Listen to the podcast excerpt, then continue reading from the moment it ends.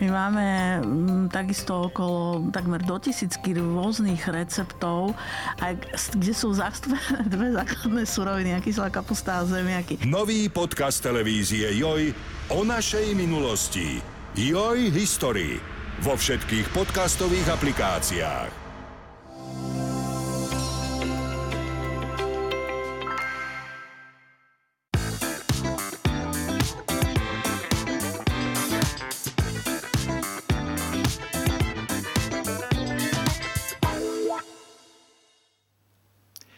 Dobrý deň, volám sa Marcela Fuknová a vítam vás pri sledovaní podcastu Joj zdravie.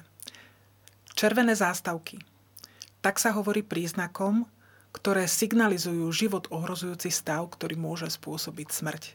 Bohužiaľ, Ľudia na Slovensku ich často nepoznajú a záchrannú službu volajú neskoro. Aj o tom sa dnes budeme rozprávať eh, s pani primárkou Táňou Bulíkovou, ktorá je primárkou záchrannej služby Senec a zároveň je aj eh, pedagogičkou, čo sa týka urgentnej záchrannej medicíny. Dobrý deň, prajem pani doktorka. Dobrý deň, ďakujem za pozvanie. Ja si myslím, že toto je taká naozaj dôležitá téma, pretože poznanie týchto príznakov môže skutočne zachrániť život. My sme si pred podcastom hovorili o niektorých tých stavoch. Prečo sa týmto príznakom hovorí, že červené zástavky? Čo sú to za príznaky? Je to naozaj termín v medicíne, ktorý sa používa red flags a vlastne oni signalizujú, sú to také indikátory e, hroziaceho nebezpečenstva, že teda signalizujú nám, že pri niektorých ochoreniach alebo stavoch e, tieto príznaky sú varovné a treba ich e, poznať, pretože oneskorenie liečby a neskoré volanie povedzme záchrannej služby môže byť prognosticky potom vážne. Tak ako povedzme aj v Primori máte červené zástavky, keď turisti idú, tak oni signalizujú hroziace nebezpečie, čiže e, varujú turistov pred vstupom do mora, či už pretože sú nejaké veľké vlny alebo podmorské prúdy, takže signalizujú určité nebezpečie. Toto naozaj je a my to máme tiež v medicíne pri rôznych ochoreniach, pri rôznych stavoch, príznakoch. Pani primárka, vy ste hovorili, že teda ľudia na Slovensku často tieto príznaky nepoznajú a naozaj zavolajú tú sanitku neskoro. Je to tak? Máte také skúsenosti? A, žiaľ, tieto skúsenosti máme a musím povedať, že sa týkajú aj takých závažných e, ochorení, ako je akutný infarkt alebo cievna príhoda mozgová, kde naozaj hráme o čas. Ide tam o minúty a mm, väčšinou dá sa povedať, že tak štvrtina populácie volá neskoro. E, to znamená, že už v tej fáze, keď volajú, tak sú tak e, rozvinuté tie e, to ochorenie, že už je ťažko ovplyvniteľné aj liečbou a prípadne hrozí tam aj vážna komplikácia, neraz aj smrteľná. Takže že je to tak. Takže mohli by sme si možno tie príznaky naozaj, alebo teda aj tie stavy rozobrať, lebo e, v, pri každom z nich je naozaj dôležité vedieť, že, že o čo ide a kedy sa teda naozaj už hrá o ten čas a kedy treba tú sanitku naozaj zavolať, zavolať tú 112. Vy ste spomínali cievnú mozgovú príhodu.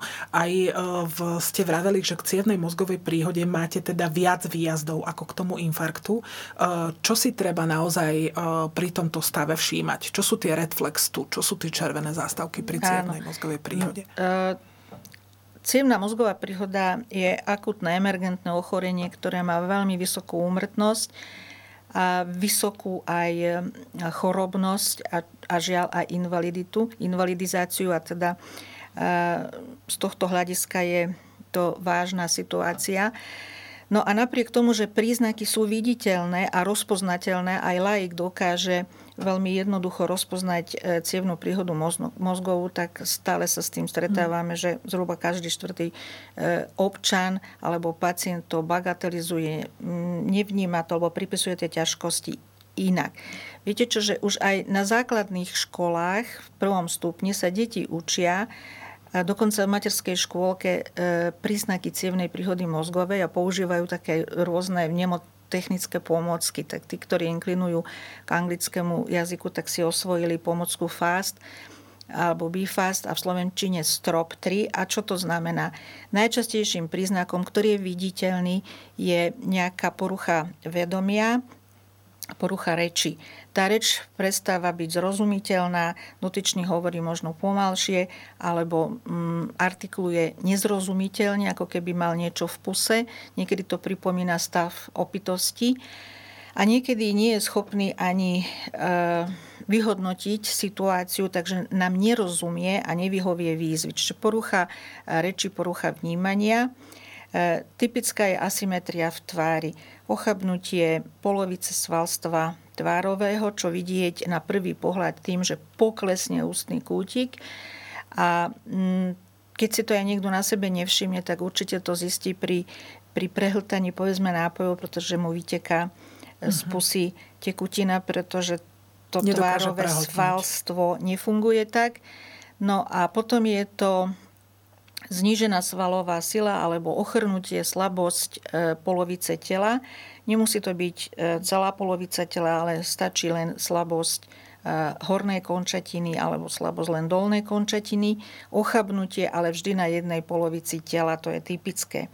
No a tieto príznaky sú naozaj viditeľné, naozaj aj laik dokáže ich rozpoznať a sú najčastejšie. Potom je tu ďalej niekoľko ďalších príznakov, ktoré nie vždy sa môžu e, súčasne s týmito e, vyskytovať. Čiže strop je o tom, že e, skrátka slabosť, znížená svalová sila, je ako tvár, asymetria v tvári, O ako oči niekedy je porušená ostrosť na videnia na jednom oku alebo uh-huh. poklesnuté viečko. E, potom tam máme stop, pomoc. E, pomoc treba volať, a to je zásadné, pomoc treba volať hneď, ako tieto príznaky si e, dotyčný všimne, alebo svedok.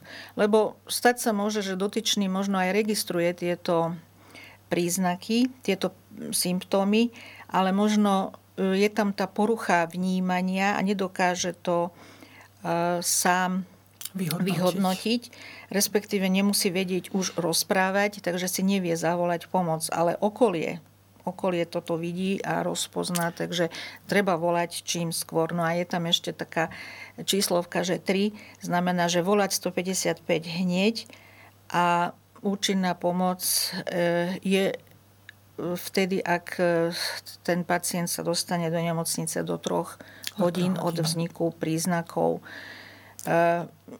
E, Niektoré pracoviska majú to terapeutické okno viac ako 3 hodiny, 3-4, ale my by sme mali, alebo bola by som rada, keby si ani lajci nepamätali to terapeutické okno, že do 3 hodín sa dostať do nemocnice, lebo viete, keď povieme takúto číslovku, tak si ľudia niektorí povedia, a tak 3 e, hodiny ešte mám čas, ešte môžem ísť vybaviť toto, zavolať e, tomuto a tak ďalej.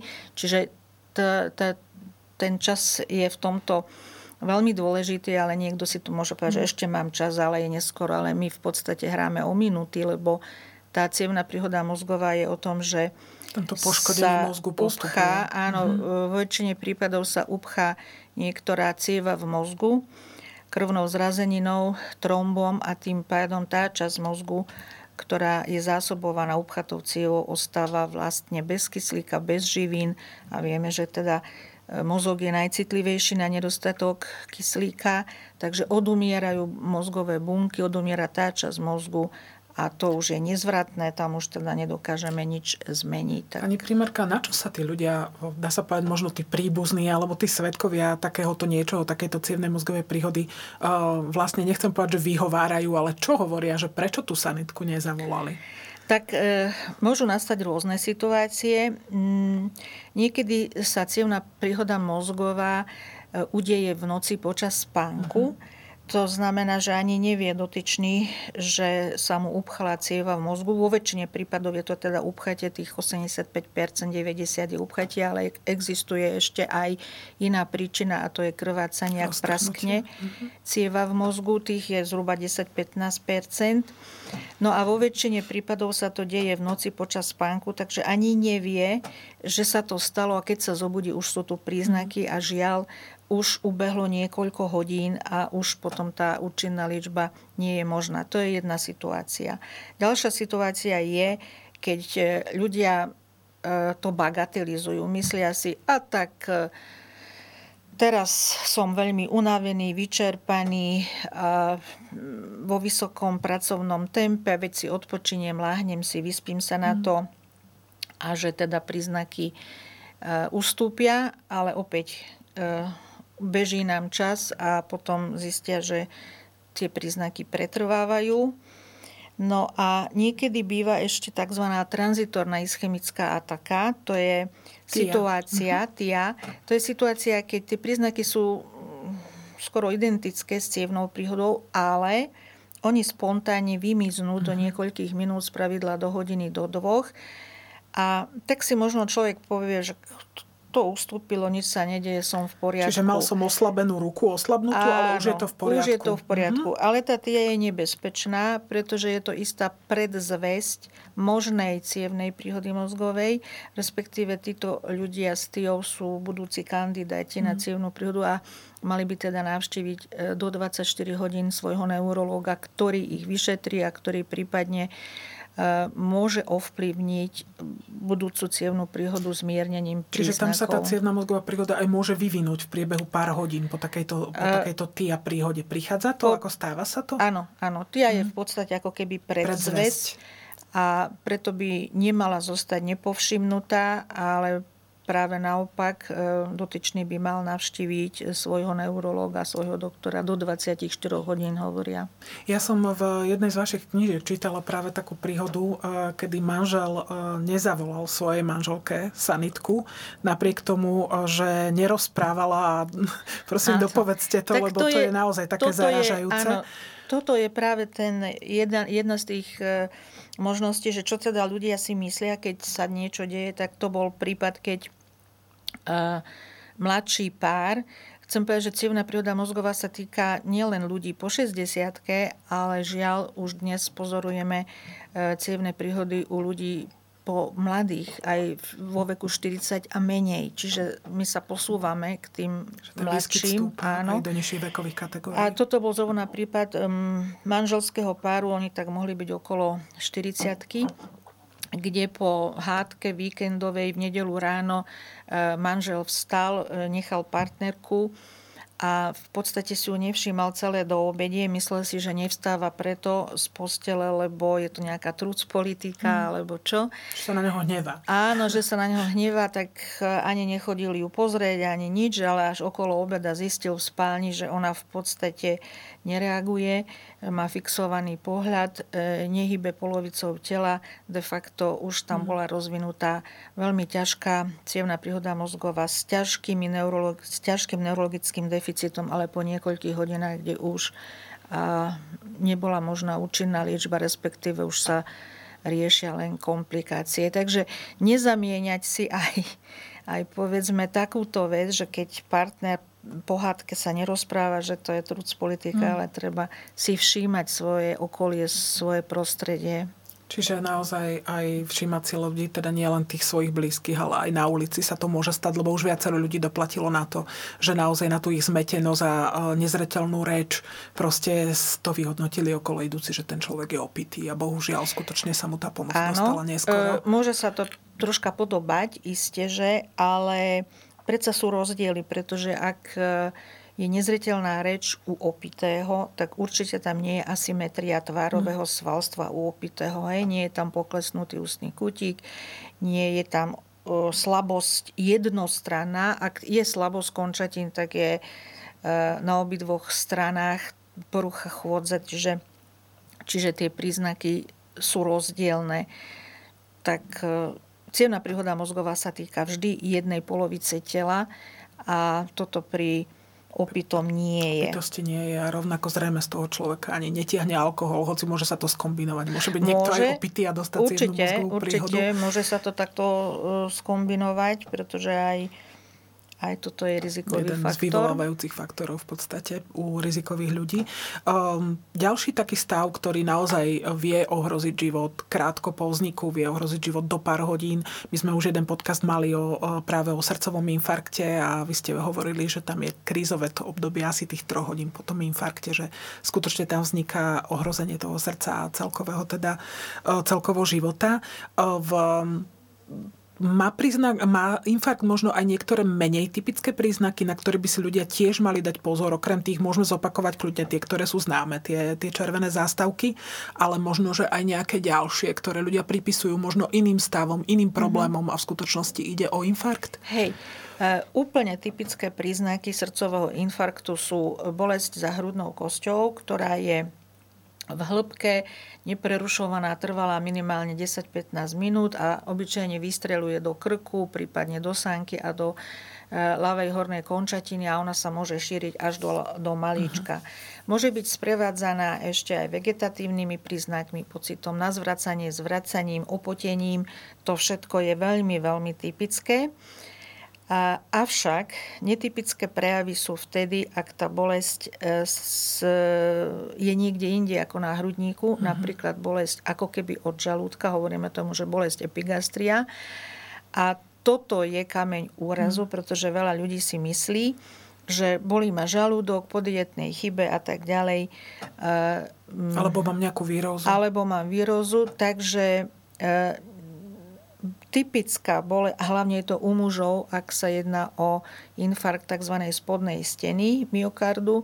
Takže začína sa to nevoľnosťou, opäť pocitom na zvracanie a bolesťou e, žalúdka, prípadne aj e, zvracaním. Vždy je potrebné urobiť 12-vodové EKG a vylúčiť ako prvé práve akutný koronárny syndrom, akutný infarkt, až potom riešiť ostatné veci ako dietnú chybu a tak ďalej. Toto sme mali inak v poslednej službe pána, ktorý sa ráno zobudil opäť s pocitom na zvracanie, zvracal.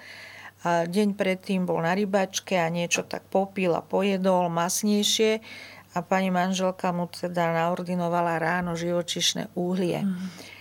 Čakali 3-4 hodiny, ale on to nefungovalo pretrvávala naďalej, e, naďalej tá bolesť, taký aj diskomfort. Nemusí to byť vyslovene bolesť, ale taký diskomfort od žalúdka, taký pocit nevoľnosti. Toto je veľmi typické, zvlášť u mužov. No, našťastie ešte teda zavolala tú záchrannú službu a e, bol to e, typický akútny infarkt spodnej steny. Mm. Netypické sú prejavy u diabetikov, u starších pacientov, ale stretávame sa už aj s netypickými prejavmi u mladých žien. Mm. A to znamená, že úplne nejak inak vyzerajú tie bolesti. Môže ísť o bolesť, ktorá je medzi lopatkami ako keby od chrbta. U starých ľudí to môže byť, nemusí byť ani bolesť, ale len taký tlak, diskomfort na hrudníku. Možno zmena v správaní, spavosť, slabšia výkonnosť. No a Bývajú aj nemé infarkty, to sú také, ktoré sa vôbec neprejavujú bolesťou, hmm. len Tí diabetici to... možno, oni majú také iné vnímanie bolesti trochu ako iná populácia, tým, Áno. že oni majú neuropatiu.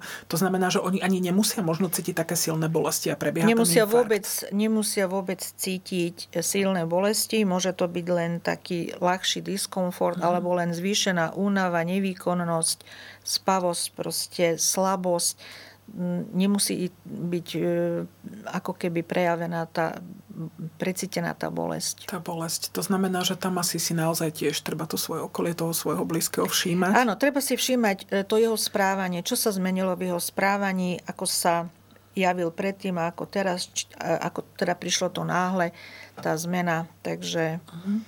Um, asi také bežné, čo uh, ľudí teda inšpiruje k tomu často, alebo to urobia, že zavolajú tú sanitku, zavolajú tú 155 je, uh, keď ten dotyčný odpadne keď uh, skolabuje, keď spadne, jednoducho stráti vedomie, ale v, tiež nie je kolaps ako kolaps. Ako to je? Presne ste to vystihla. Kolapsov je veľmi veľa, aj preto, že každý z nás asi v živote zažije nejaký ten kolaps. Kolaps je v podstate, ak máme na mysli bežný kolaps, tak je to prechodná strata vedomia v dôsledku mm, nedostatočného prekrvenia mozgu, pretože tá krv e, ako keby nebola, nezasobovala mozog, ale skôr sa e, zhromaždí v dolnej polovici tela, že je tam porušená autoregulácia. Toto je asi väčšina týchto kolapsov, ktoré poznáme, sú vlastne pod obrazom takej tej mdloby. Ale A asi mdloba, sa to deje väčšinou, že naozaj na nejakých preplnených miestach. Áno, bežná mdloba tohto typu, čiže prechodná krátkodobá strata vedomia z toho zníženého prekrvenia mozgu je vlastne e, reflexná a typická pri dlhom státi, hlavne vo vydýchaných priestoroch alebo v teplom prostredí. Alebo to môže byť aj pri zmene polohy tela, pri prudkom stávaní povedzme z polohy v lahu, naraz vyskočíme ako srnka z postele do polohy v stoji, takže sa nám zatočí hlava a zvezieme sa k zemi. Alebo potom sú aj tzv. situačné mdloby, napríklad pri u starších mužov pri močení, v mhm. stoji a pri kašľaní môže byť, pri záchvate kašla môže sa vyskytnúť povedzme tzv. tusigéna synkopa. Takže e, toto sú reflexné záležitosti, ktoré e, sú nezávažné, lebo dotyčný ako náhle teda odpadne, kolabuje e, na zem, tak e, vo vodorovnej polohe sa rýchlo preberie k plnému vedomiu, trvá to len pár sekúnd, čiže preberá sa k plnému vedomiu, je plne orientovaný, vie, čo sa stalo, pamätá si, ale predtým, než k tej mdlobe dojde, tak sú také, my hovoríme tomu, že prodromy, také príznaky, keď už vidím, že to ide na mňa ak to teda niekto zažil, tak je to ten pocit, že začína sa mi točiť hlava, mám pocit na odpadnutie, nevoľnosť, zblednem, spotím sa, prípadne porucha zraku, vidím hviezdičke a už som hmm. skolabovaný. To sú typické prodromy. A keď je to takto, tak je to vo väčšine prípadov nezávažný kolaps tepla pri dlhom stati, alebo môže byť napríklad aj pri a u niektorých ľudí to funguje aj pri pohľade, povedzme, na krv, pri odbere uh-huh. krvi. Pozdravujem to, svojho manžela. sa nám to stáva, že, a väčšinou u mužov, uh-huh. že teda ten odber krvi potom robíme v v lahu. Hej. V lahu nemôže kolabovať, ale ten pohľad na krv vyvolá takúto reflexnú e, záležitosť. Ale je to viac Čiže toto menej... sú tie nezávažné, nezávažné Áno, nezávažná kolapsy. E, vec, ktorá iba obťažuje to, toho dotyčného, ale dá sa tomu zase predísť, uh-huh. takže existuje nejaká svoj pomoc. Tie zásady uh, sú také, že keď už ide na mňa tam dloba, tak si rýchlo sadnem, čupnem uh, hlavu medzi kolena, tým sa zvýši prekrvenie mozgu. Nikdy nechodím na miesta, kde treba stať bez vody, mm. bez povedzme čokolády, keksíka. A niektorí ľudia dostatočný, povedia, ja mám nízky tlak, to je preto. E, Ako dostatočný, dostatočný, môže to s tým sú, súvisieť, ale je to vlastne porucha autoregulácie. Uh-huh. A dôležitý, dôležitý je aj optimálny pitný režim, lebo ak je niekto dehydratovaný a ešte po prebdelej noci, tak sa toto môže stať. No ale toto sú tie bežné mdloby, ktoré sú nezávažné a ktoré a, v podstate vieme e, sami nejak svojpomocne poriešiť, ale asi petina prípadov je závažných a to sú kolapsové stavy z rôznych iných príčin. Úplne najnebezpečnejšie sú srdcové kolapsy, pri ktoré vlastne súvisia e, s akutným ochorením či už srdca alebo ciev, prípadne mm, kolaps v úvode pri pľúcnej embolii, alebo iných stavoch. Tak srdcové kolapsy sú typické napríklad tým, že takýto kolaps e, vznikne určite v lahu alebo v sede. Môže vzniknúť aj v stoji, ale napríklad tá bežná mdloba v lahu nevznikne. Hej? Uh-huh. Čiže srdcový kolaps, ak teda je to ten, tá varovná zastavka, tak je to v lahu v sede. Chýbajú tam tie prodromy, ako sme hovorili, že prichádza náhle, ako blesk z jasného ne- neba. E, áno, pacient môže predtým cítiť e, nejaké palpitácie, bušenie srdca, prípadne aj bolesť. Môže vnímať na hrudníku nejaký pocit e, stiaženého dýchania. A čo je ešte dôležité, že rodinná anamnéza napríklad. Ak my sa to aj pýtame, či niekto v rodine do 45-50 e, veku nemal náhle úmrtie práve z tohto dôvodu, lebo môžu byť aj nejaké skryté, nezistené mm. srdcové ochorenia. Najčastejšie sú to teda srdcové kolapsy, ktoré sú podmienené nejakou závažnou poruchou srdcového rytmu alebo ochorením srdca. Môže byť za tým aj akutný infarkt, stenóza, zúžená cieva, chlopňová vada, plúcna embolia a tak ďalej. Alebo aj, aj cievná príhoda mozgová. Môže začať ako kolaps. Čiže tam si treba pamätať, že ak ten kolaps vznikol, vznikol bez toho, aby ten človek mal nejaké predchádzajúce, že naozaj, že náhle Áno, prišlo to nič. náraz, ne, ne, ešte neboli tie varovné príznaky, ako som spomínala, hviezdičky a opotenie a a, a je to teda a je to teda v sede alebo v lahu? Určite. Ako, ako náhle je to v lahu, tak je to veľmi, tak je to veľmi, veľmi vážne. vážne. Uh-huh. To není kolaps z Hej, zo státia, áno, zo státia, z prehriatia, pre, pre, prehriatia určite. Takže tam, uh, vy ste spomenuli aj emboliu. Embolia sa uh, nejako prejavuje, lebo to je tiež stav, ktorý dokáže zabiť mladého človeka naozaj v podstate rýchlo. Uh, ako tento stav vzniká a dá sa tam možno nejakým spôsobom zavolať tá záchranná služba včas, aby sme tomu človeku pomohli? Je niečo, čo nás môže upozorniť, že tento človek môže mať emboliu? Určite áno. Sú, sú embolie, ktoré niekedy mm, majú minimálne príznaky. Mm tie niekedy aj sa sami nejak e, odoznejú, ale tie, ktoré sú pre nás závažné, sú práve tie väčšie embolie, keď sa väčší trombus, e, krvná zrazenina e, zo žil obyčajne dolných končatín, ale môžu to byť aj žily v pánvi a tak ďalej, sa odtrhne alebo čas z neho a dostane sa prúdom do srdca a odtiaľ potom do plúc a spôsobí vlastne už problém.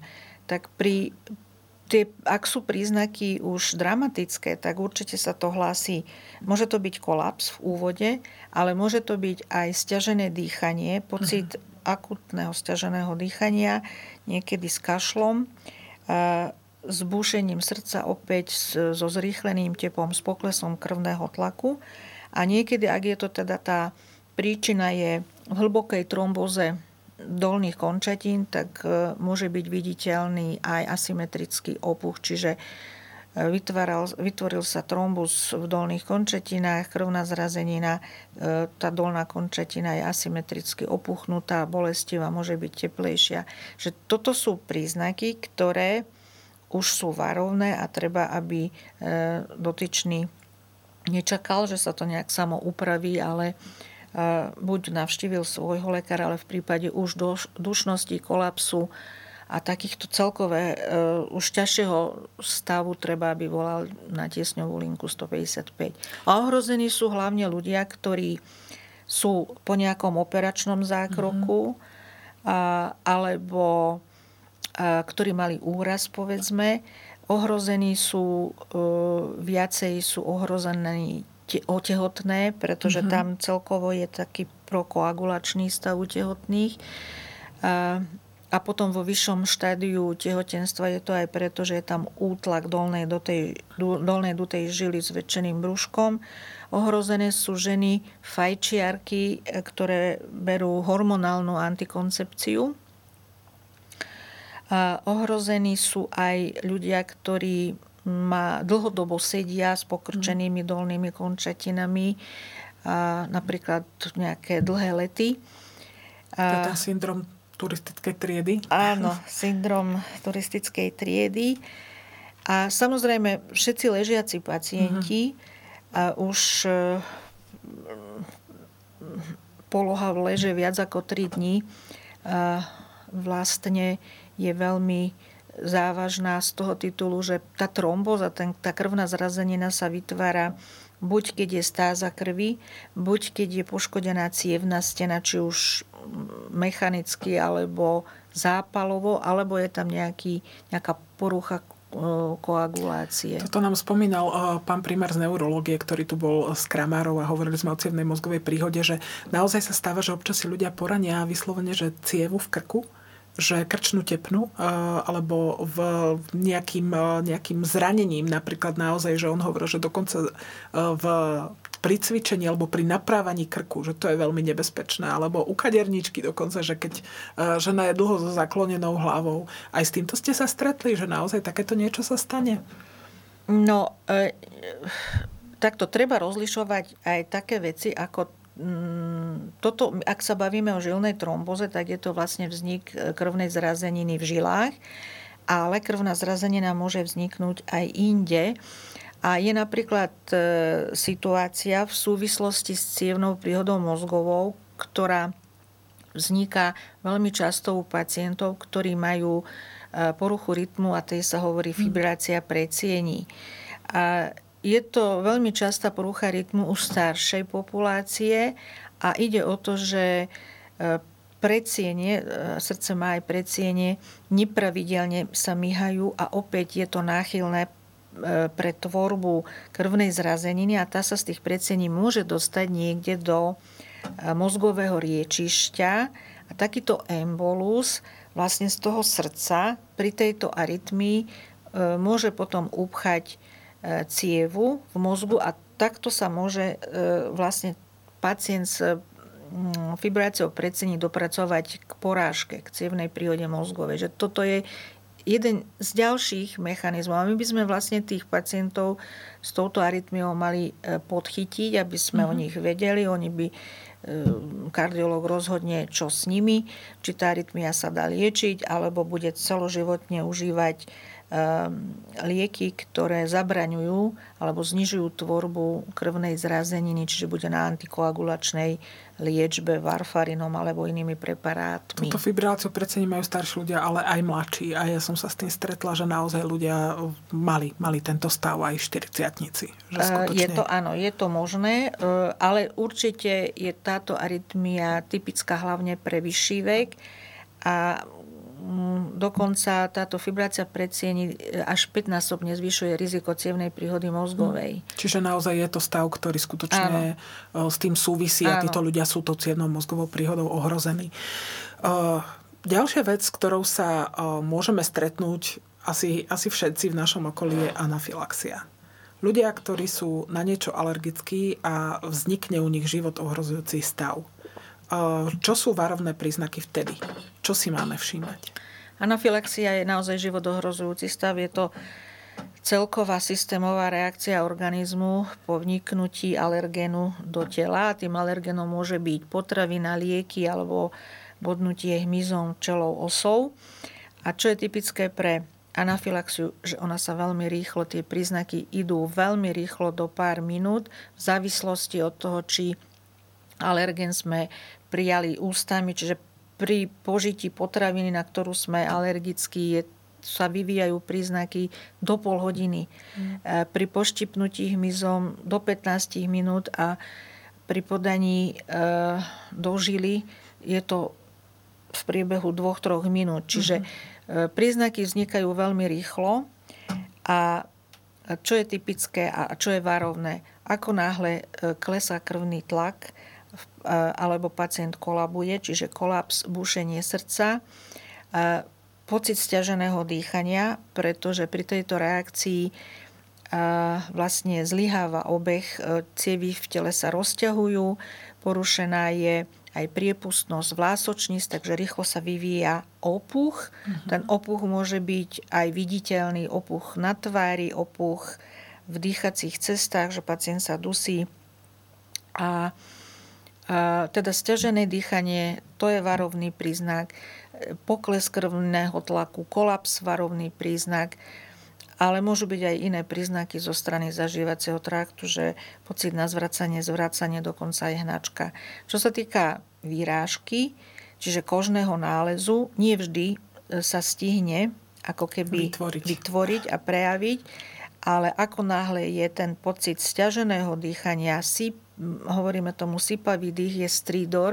Uh-huh. To znamená, že vytvoril sa už opuch v dýchacích cestách a vzduch veľmi ťažko preniká do dýchacích cest, takže hrozí, že sa ten dotyčný aj zadusí. Takže stiažené dýchanie a kolaps, prekolapsový stav sú veľmi uh, už signálom toho, že sa rozbieha táto reakcia. Pokiaľ tento človek už v minulosti prekonal takúto ťažkú reakciu, tak mal by mať so sebou nejaký balíček prvej pomoci. Tam sú antihistaminika, lieky, ktoré znižujú príznaky, ale hlavne by tam malo byť adrenalinové pero, autoinjektor. Je tam adrenalín, ktorý je natiahnutý v dávke pre deti a pre dospelých. Adrenalín je hormón drenia nad obličiek a je to vlastne stresový hormón nám látka mm, vlastne vlastná. A toto adrenalínové pero by takýto človek mal nosiť všade pri sebe, so sebou a už pri týchto prejavoch e, by si ho mal čím skôr aplikovať a podať, pretože najviac umrtí je práve z oneskoreného podania adrenalínu. Tie umrtia sa dejú mimo zdravotníckého zariadenia, pretože sa nám to deje mimo. Jasné ale e, mali by si teda aplikovať adrenalín čím skôr a keby si ho aj aplikovali neindikovane, že teda niečo iné, tak sa vôbec nič nestane, pretože adrenalín sa v tele odbúra a a tak. Čiže aj keby si ho dali a ne, nemali ten anafylaktický šok, tak, tak sa aj to dá keby prežiť. si teda pichli ako keby nie omylom, ale niečo, za čím nie je anafylaxia, nič sa nestane, ale rozhodne uh, Lepšie je, pichnúť ako nepichnúť v tomto je, prípade. Áno, je uh-huh. lepšie si ho podať a pichnúť si ten adrenalín. Dokonca, uh, keď má niekto aj dve perá a nenastane po 5-10 minútach zlepšenie po prvej aplikácii, môže si e, pichnúť aj druhú dávku adrenalínu do svalu a zabráni vlastne hroziacemu zastaveniu obehu, pretože toto tu naozaj hrozí a je potom uh, otázka, um, čo, čo ďalej, ako teda sme rýchlo pri tomto pacientovi, pretože tu naozaj ide o minúty a v prípade, že sa zastaví obeh, tak tie resuscitačné postupy, tá resuscita, to oživovanie je dlhé, niekedy aj viac ako hodinu.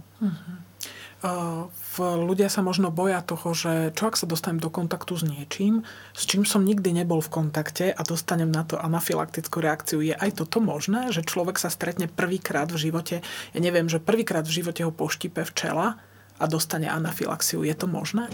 Na toto by asi imunológ dal presnú odpoveď.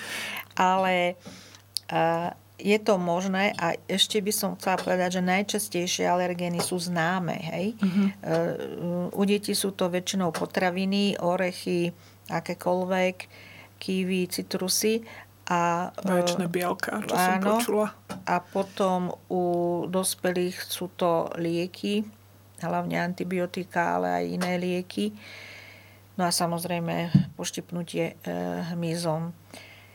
Takže Takže e, v, toto sú naozaj o, e, také, také situácie, ktoré sú skutočne tiež nebezpečné.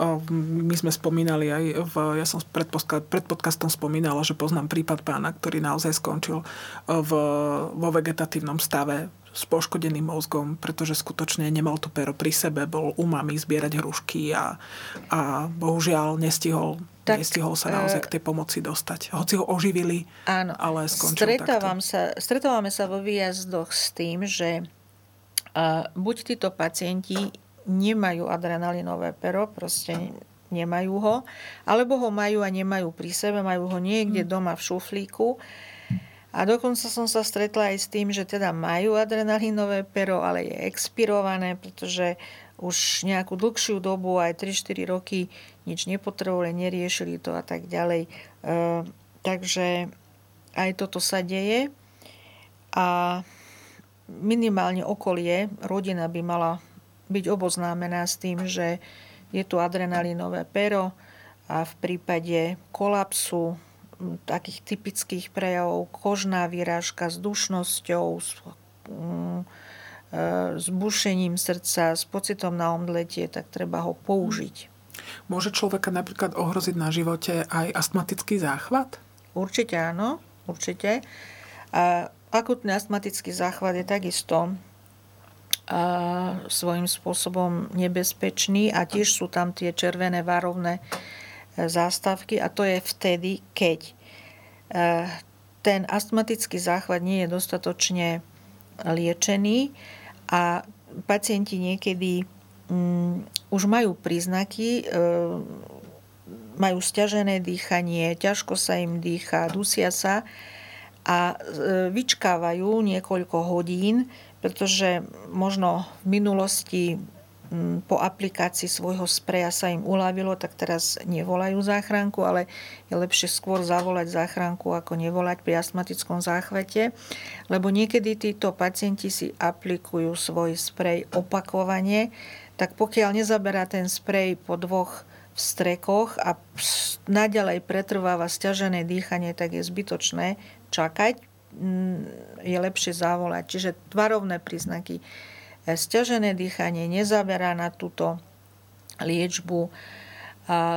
Búšenie srdca, zvyšuje sa tep a zvyšuje sa aj frekvencia dýchania. Tí mm-hmm. pacienti dýchajú niekedy viac ako 25 dýchov za minútu. Ovšem to dýchanie je nedostatočné a časom sa oni vyčerpajú pretože pri dýchaní používame dýchacie svaly, takže tí ľudia sa časom vyčerpajú a potom nevládzu už ani dýchať, nevládzu. Varovný príznak je, keď nedokáže povedzme dopovedať vetu alebo vôbec slovo, už sa dusí. Takže mm-hmm. v mhm. tomto prípade je lepšie zavolať na tiesňovú linku, ako si aplikovať opakovanie ten sprej. Dokonca ten sprej v týchto situáciách si nevedia ani správne podať, pretože sú na tom tak zle. Streknú si ho, mhm. zostanú, mm-hmm. zostane tá látka niekde v dutine ústnej, ale nedostane sa do plúc. Takže v týchto prípadoch už treba volať e, tiesňovú linku a nevyčkávať. Úplne zlá situácia je, keď ten dotyčný po tejto fáze, ako som povedala, už sa vyčerpáva a zrazu už začína byť ten hrudník. Hovoríme tomu, že je tichý. Už nepočujeme mm. ani piskoty a pretože už nevládza, už nedýcha, pacient začína naberať modrofielovú farbu, koža sliznice, a pomaly stráca vedomie, tak toto sú už veľmi uh, závažné uh, prejavy. Uh-huh. Ďalšia vec, ktorá je možno istým spôsobom môže byť zákerná a možno naozaj niekedy sa tiež odhalí neskôr, je napríklad vnútorné krvácanie. Môže sa to stať, že človek, dajme tomu, neviem, krváca do traviaceho traktu z nejakého vredu a podobne, že tam si treba čo všímať? Tak, Alebo mimo maternicové tehotenstvo. Uh, áno, pokiaľ, trvá, pokiaľ krváca do zažívacieho traktu, e, či už je to v dôsledku vradovej choroby žalúdka alebo niečo iného, tumor a tak ďalej, tak určite e, môžu sa tu vyskytovať rôzne situácie. Buď si dotyčný všimne jasne červenú krv, ktorú buď zvracia alebo ju vidí, alebo pokiaľ tá krv prechádza 1-2 dní tráviacím traktom, tak potom si všimne e, čiernu stolicu páchnúcu, tej hovoríme melena a to je vlastne už prejav, keď e, to krvácanie e, prebieha nejaké 2-3 dni aj dlhšie a je to už natrávená krv. Mm-hmm. Takže určite, ak je krv v stolici, ak je čierna stolica alebo zvracia krv, tak netreba vyčkávať a treba sa ísť dať vyšetriť. A čo sa týka mimomaternicového tehotenstva, tak e, je potrebné čím skôr sa dostať do nemocnice, pretože hrozí vykrvácanie do dutiny brušnej a obyčajne sú prejavy typické bolesti v podbruši, pocit na odpadnutie, bledosť až teda kolaps. A v tomto prípade čím skôr eh, je dôležité, aby sa mm, pacientka dostala eh, do nemocnice, pretože my to krvácanie nijak v teréne nezastavíme, takže je potrebné operačný zákrok. Čiže dostať skutočne e, takúto ženu čo najrychlejšie naozaj. Určite. Naozaj Nevyčkávať a, a neriskovať. Nečakať, že tá bolesť brucha silná prejde, e, alebo proste niečo podobné. E, ešte ďalšie také zákerné veci, ktoré sa môžu stať, e, v, sú napríklad úrazy hlavy. Že e, ten človek alebo to dieťa, ktoré niekde naozaj spadne nejakým spôsobom, si ublíži, sa v podstate ako keby dá dokopy, nič sa nedeje, alebo, alebo vyzerá ako keby normálne a potom, potom jednoducho príde, príde to krvácanie mm-hmm. do mozgu. Ako tomuto zabraniť? Čo si všímať? A radšej ísť preventívne? Je to dobré, že urobiť toto? No, e, závisí samozrejme od mechanizmu úrazu, lebo nie je úraz hlavy ako úraz hlavy, určite, ale rozhodne si treba všímať e, dotyčného alebo dieťa jeho správanie. Ak tam bolo krátkodobé bezvedomie, tak určite treba ísť do nemocnice.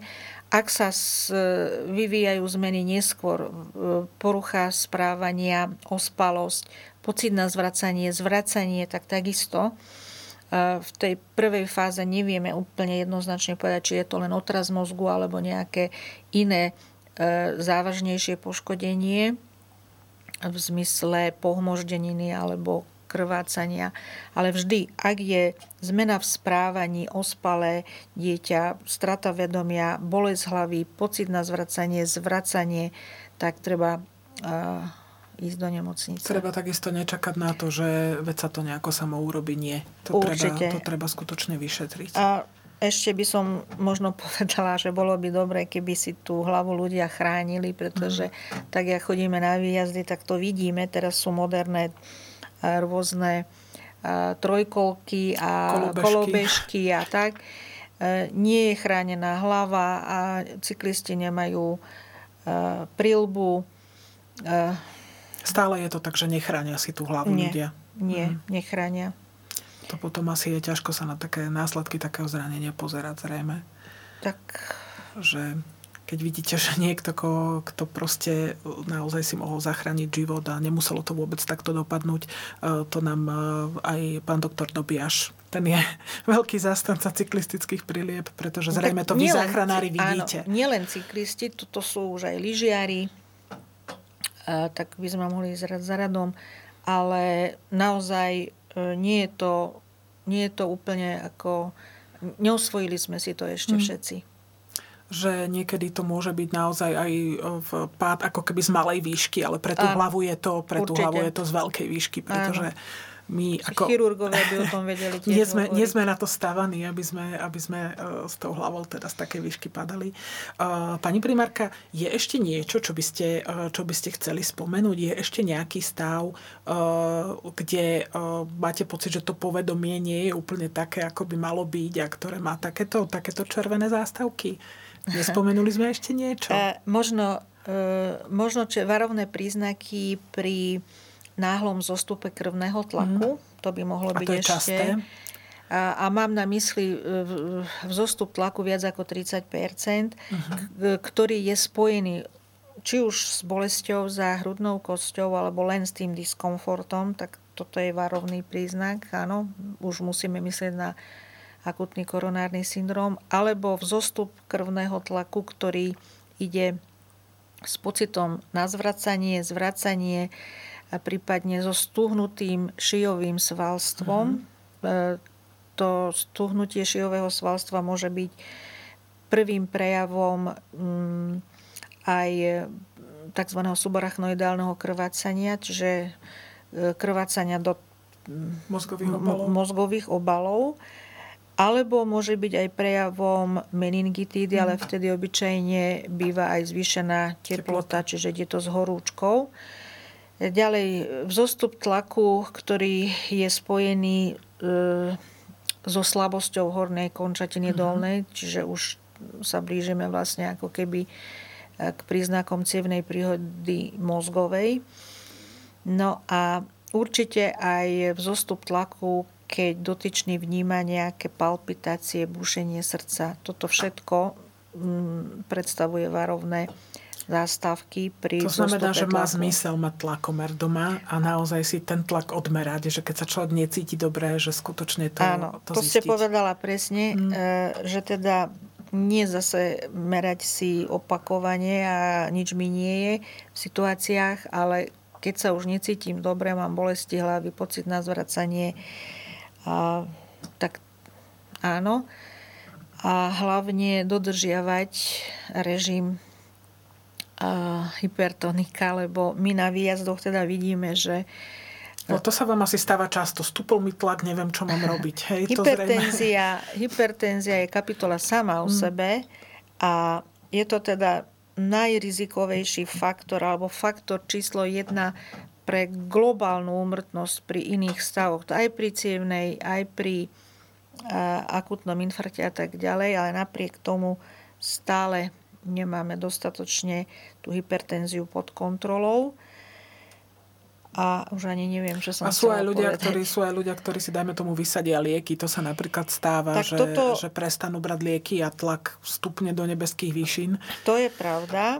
A tu aj hrozí práve hmm. tá cievná príhoda na podklade krvácania, hemoragická hovoríme tomu, a u mladých ľudí e, po vysadení liečby, prípadne užití u mladých ľudí ešte nejakých drog stimulačných, ktoré takisto prúdko zvyšujú krvný tlak. Mám na mysli stimulačné e, drogy typu extázy, pervitín, kokain. Mm-hmm. Takže nevysádzať určite.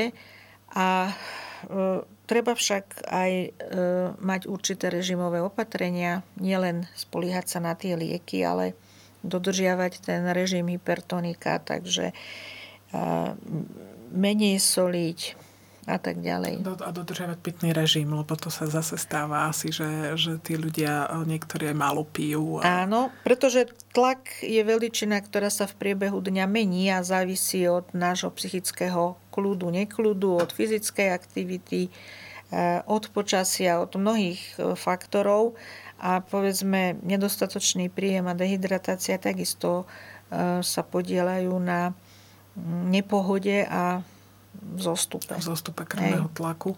A v, čiže môže, môže byť aj toto naozaj, naozaj varovný príznak. Pani primerka, ja vám veľmi pekne ďakujem za informácie. Ja myslím, že tu odznelo množstvo užitočných vecí, e, ktoré si e, ľudia naozaj môžu z tohto zobrať a ktoré sa im možno vynoria, keď, keď sa takáto situácia stane a e, v, možno naozaj zavolajú tú 155 ku tomu človeku a pomôžu mu a zachránia mu život. Takže veľmi pekne vám ďakujem za návštevu a za zaujímavé informácie relácie. Ďakujem za pozvanie.